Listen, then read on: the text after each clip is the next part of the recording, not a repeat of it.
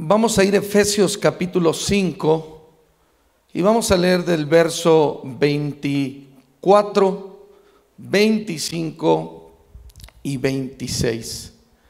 Efesios capítulo 5 y leemos desde el verso 24, 25 y 26. Si lo tiene me dice amén.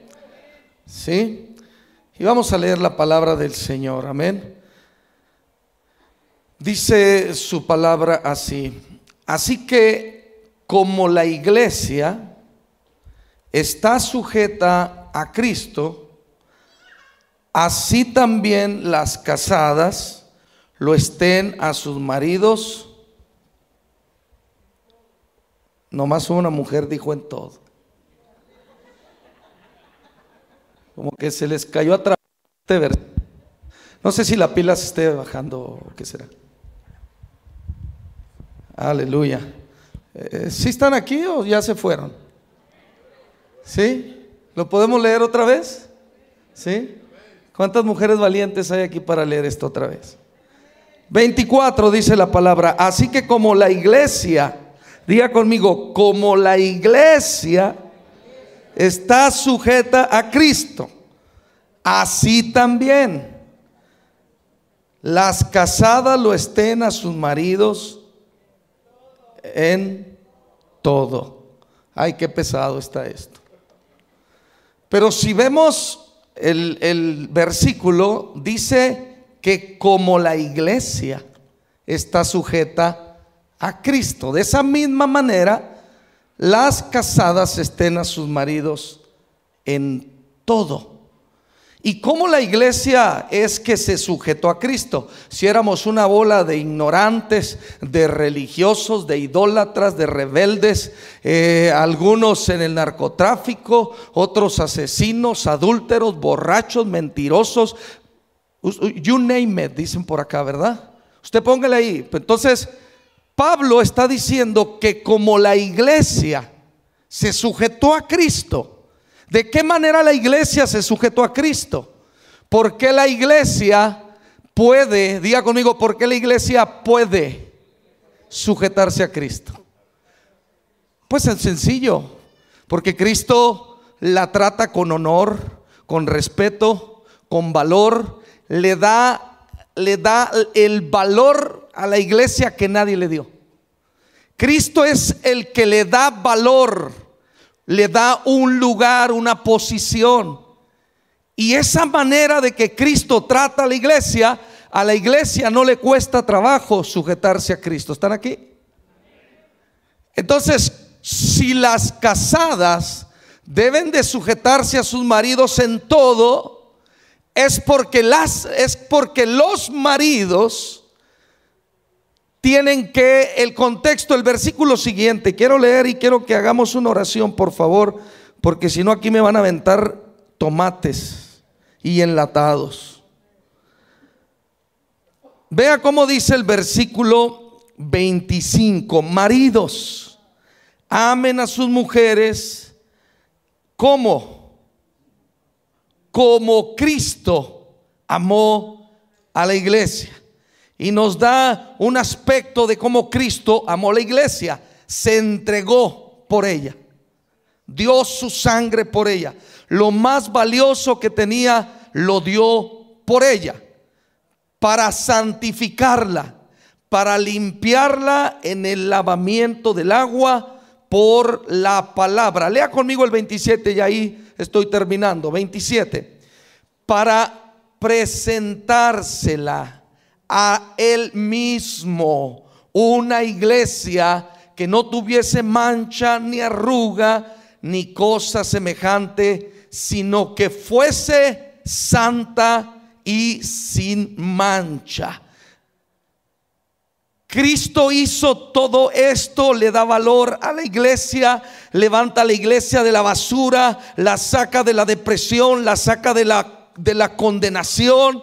Eh, él la trata con palabras que la limpian, que la purifican, la manera de que Jesús o en la manera que Jesús le habla a la iglesia, le habla de tal forma que esa iglesia se empieza a limpiar, se empieza a purificar. Esa iglesia comienza a tener un trato digno, una posición que Él le da, un valor que Él le da, de tal manera que la iglesia no le cuesta trabajo sujetarse a Cristo. Diga conmigo, las casadas que tienen maridos, así como Jesús, se gozan en sujetarse a sus esposos. A su nombre. Ahora, la finalidad, diga conmigo, la finalidad. Aquí hay algunos que están muy serios. Como que dicen, está soñando el pastor Campa. Pero no. Diga conmigo, la finalidad es levantar una iglesia que no tenga mancha ni arruga. A Cristo no le gustan las, la iglesia arrugada. Y dice enseguida, que no tenga mancha, que no tenga arruga ni cosa semejante, sino que fuese santa y sin mancha. Quiero que levante tu mano y ore conmigo y diga conmigo, Padre Celestial, en esta noche, Señor, venimos delante de tu presencia y de tu gloria, creyendo que tu gloria ha de ser manifestada en nuestras vidas. Vamos, alguien créalo y dígale, Padre, yo no vine a perder el tiempo. Los cantos hablaban mucho de darle gloria a Él. Los cantos hablaban de darle la gloria, pero en esta noche sabemos que tú también compartes tu gloria, porque tu palabra dice, la gloria que tú me diste, yo les he dado de esa gloria para que sean uno, así como tú y yo somos uno, Señor. Tú quieres una iglesia gloriosa, una iglesia sin mancha, sin arruga. En este momento tomo autoridad y quebranto todo poder satánico. Rompo toda obra del infierno que quiera perturbar la mente, que quiera distraernos, que quiera desenfocarnos. Toda obra del diablo que nos ha apartado de ser esa iglesia, en este momento es quebrantada, es rota y echada fuera a las, a las, tinieblas. Le echamos lejos de nuestra vida en el poderoso nombre de Jesús. Y alguien grite amén. Alguien si lo cree, diga amén. Diga conmigo, somos llamados a ser una iglesia gloriosa. Diga conmigo, número uno, solo hay una iglesia. No hay dos, no hay tres, no hay cuatro, solo hay una iglesia. La Biblia no habla de dos iglesias, de tres iglesias. Y esa iglesia, según estos versículos, está siendo capacitada, entrenada para llegar a ser una iglesia gloriosa y nos pone un ejemplo de un, de un hombre, de una mujer, y nos da la semejanza de cómo la mujer puede sujetarse a un marido, que el marido le da el trato, el mismo trato que Cristo se lo da a la iglesia. Si queremos un, un ejemplo ideal, si queremos ver un marido ideal, hay que ver a Cristo. Oh, yo no sé si usted está aquí. Si usted quiere un marido ideal y si usted hombre quiere una mujer ideal, tiene que ver la iglesia, cómo la iglesia representa a, la, cómo la, mujer representa a la iglesia y Cristo representa el marido de la iglesia. Y vemos cómo quiere, cómo Él la está limpiando, purificando, la está procesando, la está pasando por fuego, la está metiendo al fuego y la está metiendo al agua. Ahorita vamos a ver algunas cosas, algunos aspectos importantes de la iglesia que Él quiere. Diga conmigo, Cristo quiere una iglesia gloriosa. Alguien dígame. Alguien diga, Cristo quiere una iglesia gloriosa. Ese es, el, ese es el, ideal de Cristo para nosotros, que seamos esta iglesia gloriosa, que tengamos eh, los aspectos de la gloria de Él y que esta gloria poderosa, esta gloria no se vaya de nuestras vidas, sino que permanezca con nosotros. Y dice que Él se entregó por la iglesia, número uno, para santificarla, para purificarla, para, para llevarla al lavamiento por la palabra con la finalidad de presentarse a Él mismo una iglesia gloriosa. Aleluya. Si podemos ser la iglesia gloriosa. Son mentiras del diablo que tú no puedes. Son mentiras del diablo que no podemos llegar a ser una iglesia gloriosa. Diga conmigo, Dios quiere una. No dos, no tres, solo hay una iglesia gloriosa. Y esa iglesia es la que él ha comprado con su sangre. ¿Cuántos dicen amén? Número, número dos. Aquí hay algo importante. Que esta iglesia gloriosa está siendo transformada, está siendo procesada de gloria en gloria. Por ejemplo, en segunda de Corintios capítulo 3 verso 18 dice que somos transformados de gloria en gloria, como mirando por un espejo a cara descubierta, dice, somos transformados a la misma imagen de Él. Diga conmigo, de un nivel de gloria a otro nivel de gloria. El primer nivel de gloria es, en los casados es su esposa. Ese es su primer nivel de gloria. Si, ese, si esa gloria que usted tiene, usted es fiel con ella. Si esa gloria que usted tiene, aprende a tratarla como Cristo la trata la iglesia, usted puede pasar a otro nivel de gloria. Diga conmigo, hay niveles de gloria. Diga conmigo, hay niveles de gloria. ¿Y sabe qué dice Primera de Corintios 11, verso 7? Primera de Corintios 11, verso 7, dice que el hombre es imagen y gloria de Dios, pero la mujer es gloria de su esposo. Tu primer, toca dile, tu primer nivel de gloria es tu esposa. Aleluya. Amén.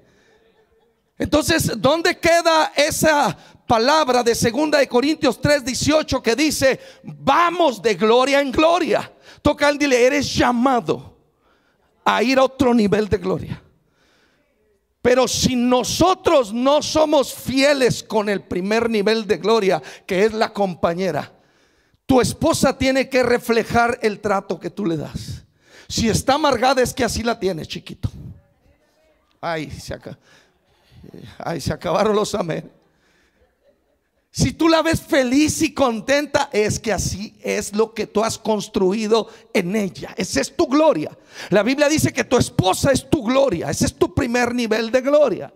Ahora hay otro nivel de gloria según Proverbios 22, verso 5 que dice, gloria de Dios es encubrir el asunto, la palabra, el misterio el conocimiento, la, la sabiduría y gloria del rey. Diga conmigo, gloria del rey.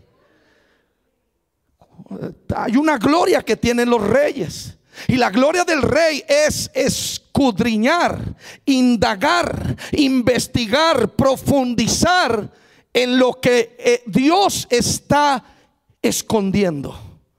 Entonces hay otra gloria que es del conocimiento. Por eso la iglesia de Pérgamo tenía atributos que el mismo Jesús le, alabó sus atributos. Cada iglesia de las siete iglesias de Apocalipsis no es que sean siete iglesias, sino que son siete aspectos de la iglesia de todos los tiempos que existan.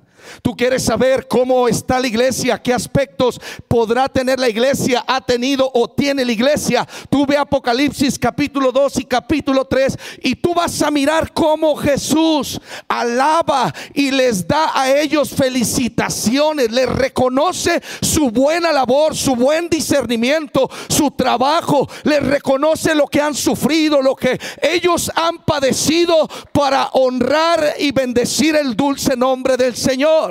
Pero también tenemos el reproche de Jesús cuando Él le reprocha. Y Pérgamo, diga conmigo, Pérgamo, viene de pergamino. Era una iglesia que leía.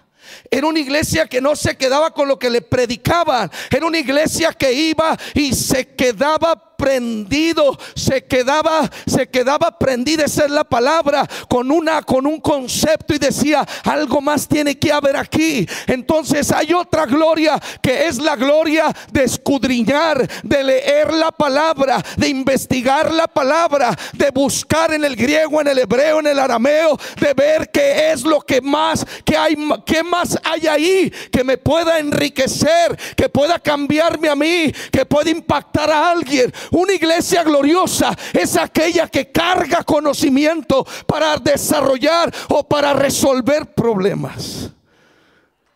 Toca a alguien y dile, Dios quiere una iglesia gloriosa. Aquí va, aquí voy, ¿eh? Estoy agarrando vuelo, aquí voy, papá. Por ejemplo, yo he dicho que Dios no quiere un grupo de intercesión. Lleva muchos años con un grupo de intercesión. Y finalmente el Espíritu Santo me dice, yo no quiero un grupo de intercesión. Mi ideal, gloria a Dios por el grupo de intercesión y que son fieles y que ahí están, pero ese no es el ideal de Dios. Dios quiere una iglesia inter. ¿Están aquí? Dios quiere una iglesia inter intercesora. Porque si la iglesia es intercesora, si con un grupo de intercesión si el infierno se calla, el demonio se va, si con un grupo de intercesión se ata, se desata, pero no es la iglesia gloriosa. Diga conmigo, un grupo no es la iglesia. Vamos a tocar, dile, un grupo no es la iglesia. La iglesia es el cuerpo en general. ¿Y de qué nos sirve un grupo de intercesión? Si la iglesia está viendo Netflix, está viendo el mundial y no, no sabe ni quién está jugando, pastor. Y va, ¿quién va ganando? ¿Y quién está jugando? Pues ni sabes, atarantado. Ni sabes. Ay, algunos dijeron, ya, está pisando callito, decía el hermano Armando. Diga conmigo, es poderoso un grupo de evangelismo. Es maravilloso tener un grupo de evangelismo, pero no es eso no representa la iglesia gloriosa. La iglesia gloriosa es que la iglesia sea una iglesia evangelizadora. Porque el ser una iglesia evangelizadora va a manifestar gloria como cuerpo, no como individuo. Por ejemplo, es maravilloso que haya profetas y los necesitamos y son, son prácticamente son eh, eh, este, de tanta ayuda, son casi indispensables. Pero no es el ideal que haga un profeta, ni dos, ni tres, ni diez. Dios quiere una iglesia profética. Toca a alguien de te están hablando. Dios quiere una iglesia profética. Una iglesia que aunque no tenga la oficina de profeta, aunque no tenga eh, eh, eh, esa función de oficina como profeta, pero que es profético. Que carga una, una, una misma, que carga esa, como Saúl. Saúl llega donde están los profetas y él empieza a profetizar porque está en una casa profética. Por ejemplo, Moisés. Por ahí Josué se pone celoso y le dice, mira Moisés, allá en el campamento eh, eh, había dos que empezaron a profetizar y le dijimos que ya se en la boca, porque como no estaban con el grupo, tocar dile, Dios no quiere un grupo profético, Dios quiere una iglesia pro. ¿Y qué dijo Moisés? Como quisiera que todos, como quisiera que todos, no saben cuánto trabajo me ahorraría, no saben cuánta, a cuánto alcance tendríamos, no saben hasta dónde pudiéramos llegar, no con tener un grupo profético, sino ser un, alguien despiértese aquí, hombre. Su nombre. Dios quiere una iglesia profética que profetice bajo la unción que hay en este lugar. Por eso el apóstol Pablo cuando habla de que todos pueden profetizar, dice, sí pueden profetizar, pero sujétense a los profetas. Tocan, dile, sujétate al gobierno que hay aquí para poder ser esa iglesia profética. Es que Dios me dijo, a ver, vamos a pesarlo con los profetas a ver qué es lo que Dios te dijo. Ay, se acabaron los amenes. Toca a alguien y dile, Dios quiere una iglesia gloriosa. Una iglesia intercesora, evangelizadora, profética. Dios quiere una iglesia apostólica. Su nombre, A su nombre. Una iglesia apostólica que va con ese ADN apostólico, que va con esa visión apostólica, que puede visualizar a través de la oficina de apóstol y dice, no, esto no es de apóstol, esto es que tenga ese discernimiento, pero que no sea solo un apóstol o dos. Nosotros amamos, honramos y queremos más gente que, que tenga ese llamado de apóstol, pero el ideal, diga conmigo, el ideal es una iglesia apóstol. Ay, ay, ay, ay, ay, ay. Alguien debería cuando menos hacerle así. Dios quiere una iglesia apostólica su nombre. Qué lindo. ¿Qué sentiría Alonso y el grupo de alabanza, apóstol? ¿Qué sentirían? Que no fuéramos, que no, que no fuera solo el grupo de alabanza, sino que fuera una iglesia que alaba. Que, sentirían que de repente el domingo, que es cuando más tiempo podemos tener, ellos llegan a una hora antes o dos horas, pero ¿Qué, sorpresa se llevaría el grupo de alabanza que el domingo que viene la mayoría de los que están aquí estuvieran dos horas antes adorando, alabando, dando gloria. Que cuando ellos se suban allá arriba hay un ambiente transformado, hay una atmósfera del cielo porque tenemos una iglesia una iglesia de alabanza, una iglesia que alaba y no solo un grupo de alabanza. Los dormidos digan amén.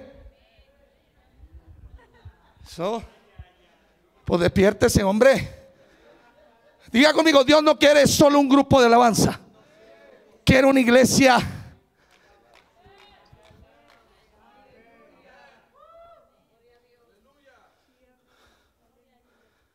Su nombre.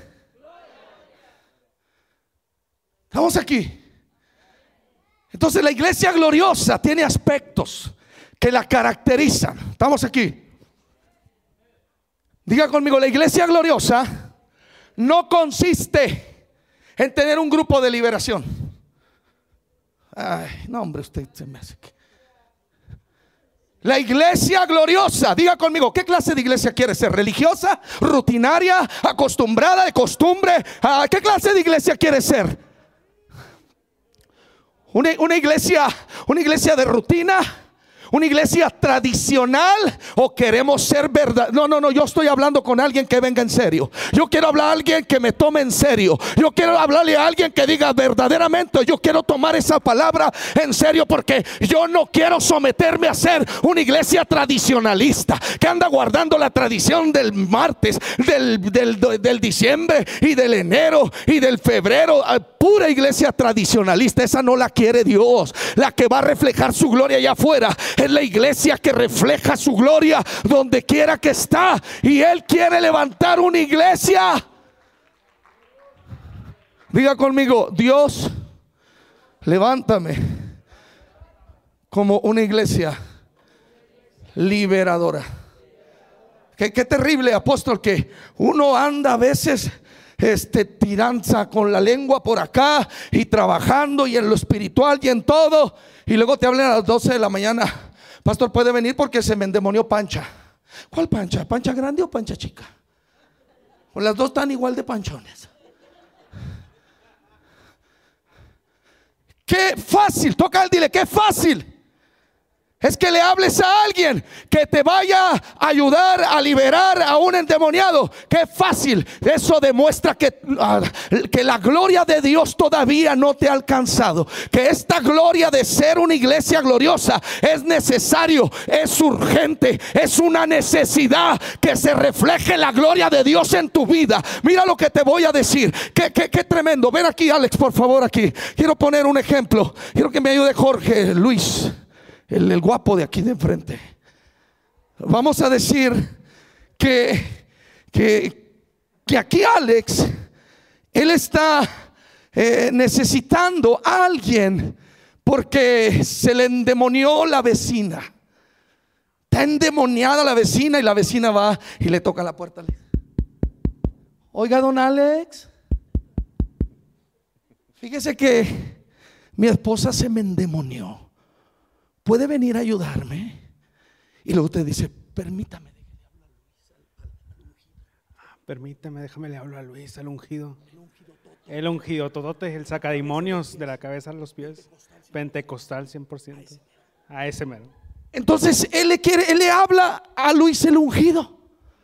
Porque, la, la- porque él, es, él, es, él es parte de la iglesia, como usted toca. el- Este ejemplo es para ti. ¿Está aquí? Él es parte de la iglesia. Es un miembro de la iglesia. Entonces, esa, esa situación para liberar a alguien, porque estoy hablando que Dios no quiere un grupo de liberación únicamente, sino una iglesia que esté entrenada para liberar. Una iglesia gloriosa es aquella que está entrenada para liberar. Entonces, escucha acá, deja el Facebook, deja acá, venga, escúchame. Entonces, él le habla al ungido. El ungido viene. ¿En qué te puedo ayudar? Yo soy el ungido totote. Y, y sabe qué? ¿Y sabe qué? Que como él tenía la oportunidad y el derecho de desarrollar la unción, si él hubiera ido, ¿dónde está vecina? ¿Dónde está Anet? Anet? Ven Anet, vamos para con la vecina. Y ahí van. ¿Sabe qué va a pasar cuando ellos vayan? Cuando ellos vayan, aquí estamos. No importa qué tan endemoniada esté la mujer, ellos van a desarrollar una habilidad y les va a caer una unción y una gloria que antes no tenían. Pero si él le dice al ungido que mejor vaya él, entonces este va a cargar más unción que la que ya tenía. Siéntese, gracias, porque Dios te está dando la oportunidad de desarrollarte tú.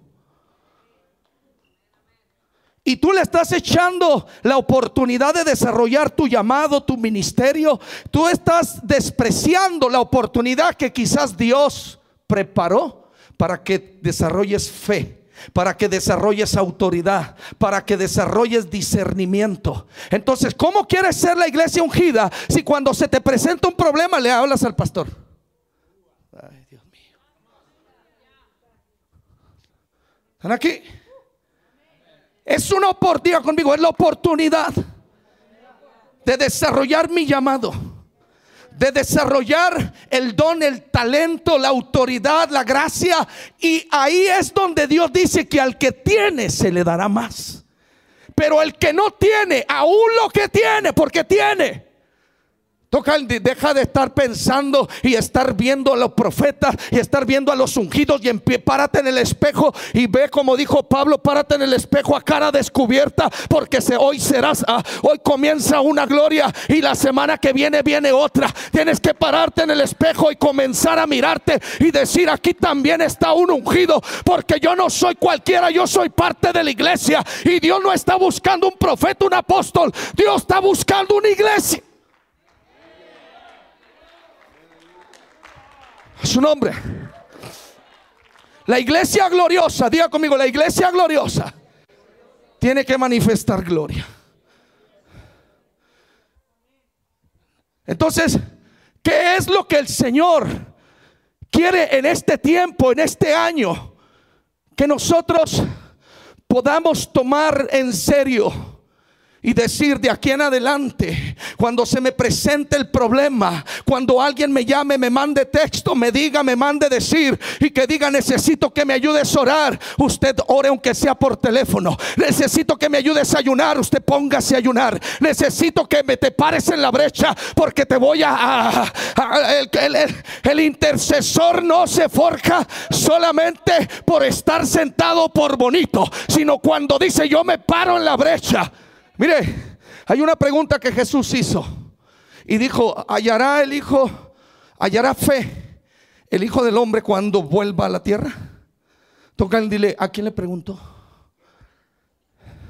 Él está preguntando a sus discípulos, pero el Espíritu de Dios el viernes me el sábado me decía, yo tengo una pregunta. Y decía, ¿encontraré fe si regreso por segunda vez en la tierra? Y le dije, yo no sé del que está a mi lado, yo no sé del que está atrás, yo no sé de la iglesia grande o chiquita, yo no sé del pastor que está en la otra colonia en la esquina, pero aquí, en esta casa y en este lugar, si vas a encontrar fe, si vas a encontrar oh, oh, alguien, alguien entienda lo que yo estoy diciendo. Toca al que está a tu lado y dile, aquí hay una iglesia gloriosa, aquí hay el recurso que Dios me dio para que yo pueda manifestar la gloria de Dios y a su nombre. Y quiero ir concluyendo porque toca a alguien y dile, Dios no quiere un grupo de servidores. Los va a amar, los va a apreciar, los va a honrar y los va a distinguir. Usted sabe que solo los servidores que llevaron el agua para convertirla en vino, solo ellos sabían qué había pasado. Los que leían la Biblia no supieron. Los invitados, los de gorrita café, nadie supo. Pero los que servían, ellos sabían qué había pasado con el agua. Y decían, nosotros vimos qué pasó. Diga conmigo, pero Dios no manifiesta toda su gloria en un grupo de servidores. Dios quiere una iglesia que sirve, que sirve. Despiértate porque es tiempo de ser la iglesia gloriosa. Es tiempo que te conviertas en un liberador, en un intercesor, en un evangelista, en un hombre o mujer profética y profético. Si tú estás dudando de esto, tienes que reprender al diablo. Si tú estás dudando de que Cristo quiere que la iglesia sea de esta forma, dile en el nombre de Jesús te vas de mi vida, porque yo soy llamado a ser una iglesia gloriosa. Alguien grite amén.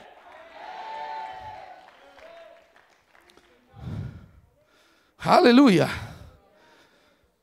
Bendito el nombre de Jesús. Déjeme, déjeme decirle algo de las de las siete iglesias. Mire, por favor. Aquí quiero ir concluyendo. Éfeso era una iglesia que había abandonado su primer amor. Esmirna era una iglesia que se mantenía en el fuego purificador. Se mantenía en una purificación y en una pureza porque la iglesia de Esmirna era una iglesia perseguida. Diga conmigo, Pérgamo. Era la iglesia que a pesar de llamarse Pérgamo, pergamino, de tener letras, no dejó, eh, eh, eh, puso la barrera y no había relación con las letras. Pero era una iglesia, diga conmigo, Pérgamo. No, hombre, ustedes necesito traerle unos chilaquiles, un aguacate, unos frijoles para que. Diga conmigo, Pérgamo, hombre. Diga, era la iglesia que no se quería arrepentir no quería dejar sus costumbres de pecado.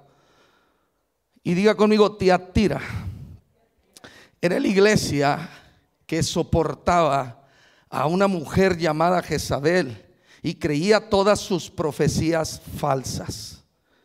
Diga conmigo, Sardis. Era la iglesia que se había quedado dormida.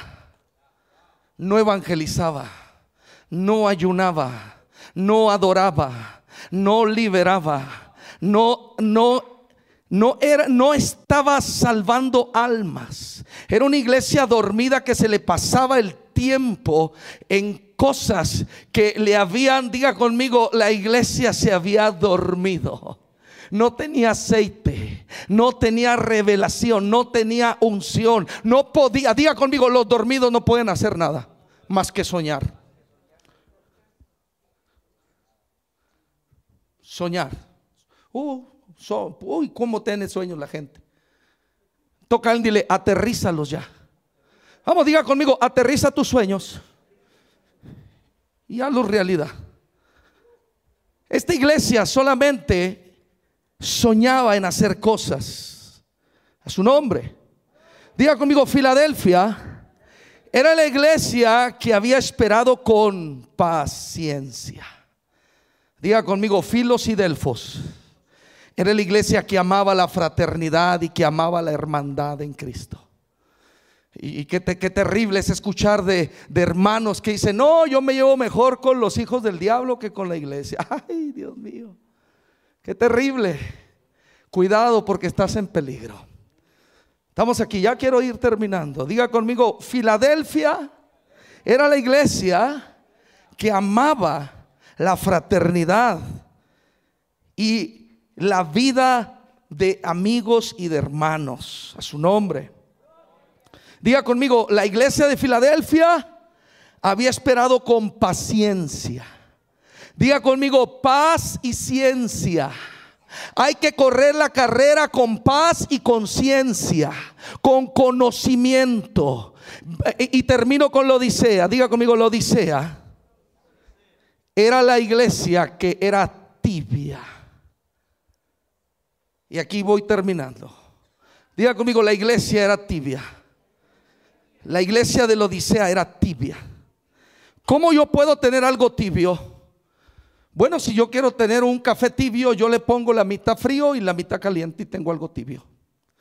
O sea, no, no, ¿para qué me fanatizo? ¿Para qué tanta oración? ¿Para qué tanta Biblia? Para poquito de Biblia, pero también poquito de, distracción, de diversión, y, y, poquito de iglesia, y poquito de aquí, y poquito de acá. Tibio. Toca a alguien, dile, no seas tibio.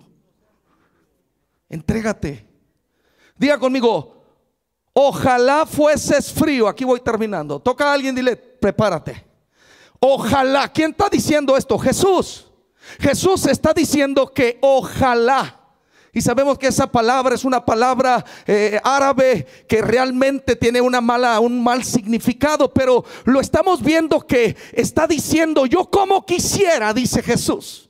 A mí como me gustaría que tú fueras frío o caliente. Toca a alguien, dile frío o caliente. Dios no prefiere fríos y cuando habla de frío, a mí me viene la palabra refrigerador. Y dice que vendrá un kairos de los tiempos del Señor que traerán refrigerio. Y refrigerio tiene que ver con descansar, con disfrutar, con tener una, una, una, un tiempo donde tú te vas a recrear. Es tiempo del recreo. Frío tiene que ver con meterte al río de Dios. Frío tiene que ver con soltar tus cargas y dejar que Dios pelee por ti en vez de que tú pelees. Pero caliente, diga conmigo, frío o caliente. Diga, pero caliente es cuando Él te mete al fuego. Es cuando viene prueba.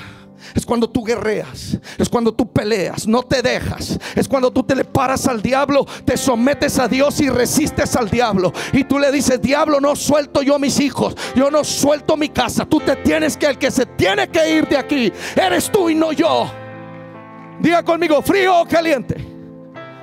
Caliente es cuando somos metidos en el horno de fuego. ¿Sabe usted cuánto vale un sable de un samurái japonés que ha sido templado dos mil, tres mil veces? Es cuando ese, ese, ese sable lo meten al agua y luego lo meten al calor y lo meten al agua y lo golpean y al calor, al agua y al calor. Y sabe cuál es el resultado de estar en el frío, en el frío de la frescura del Espíritu de Dios y en el fuego del Espíritu Santo. ¿Sabe cuál es el resultado? Es una espada poderosa que tiene un valor. Dios quiere una iglesia fría en el reposo, fría en el descanso, fría en el disfrute de la presencia de Dios. Donde tú no peleas con demonios, Él pelea por ti cuando tú descansas.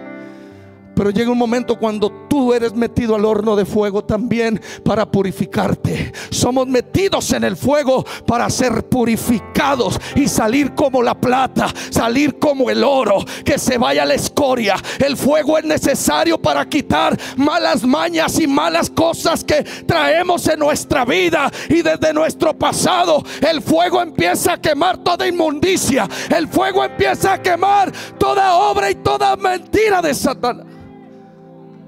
Toca, toca, toca a alguien y dile frío. Te conviene. Y, Jesús dice, ojalá fueses frío o caliente, porque tibio Dice, yo te vomito de mi boca. Póngase de pie si puede.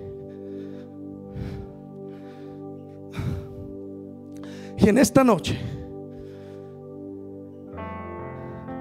dígale, Padre, aquí está mi vida.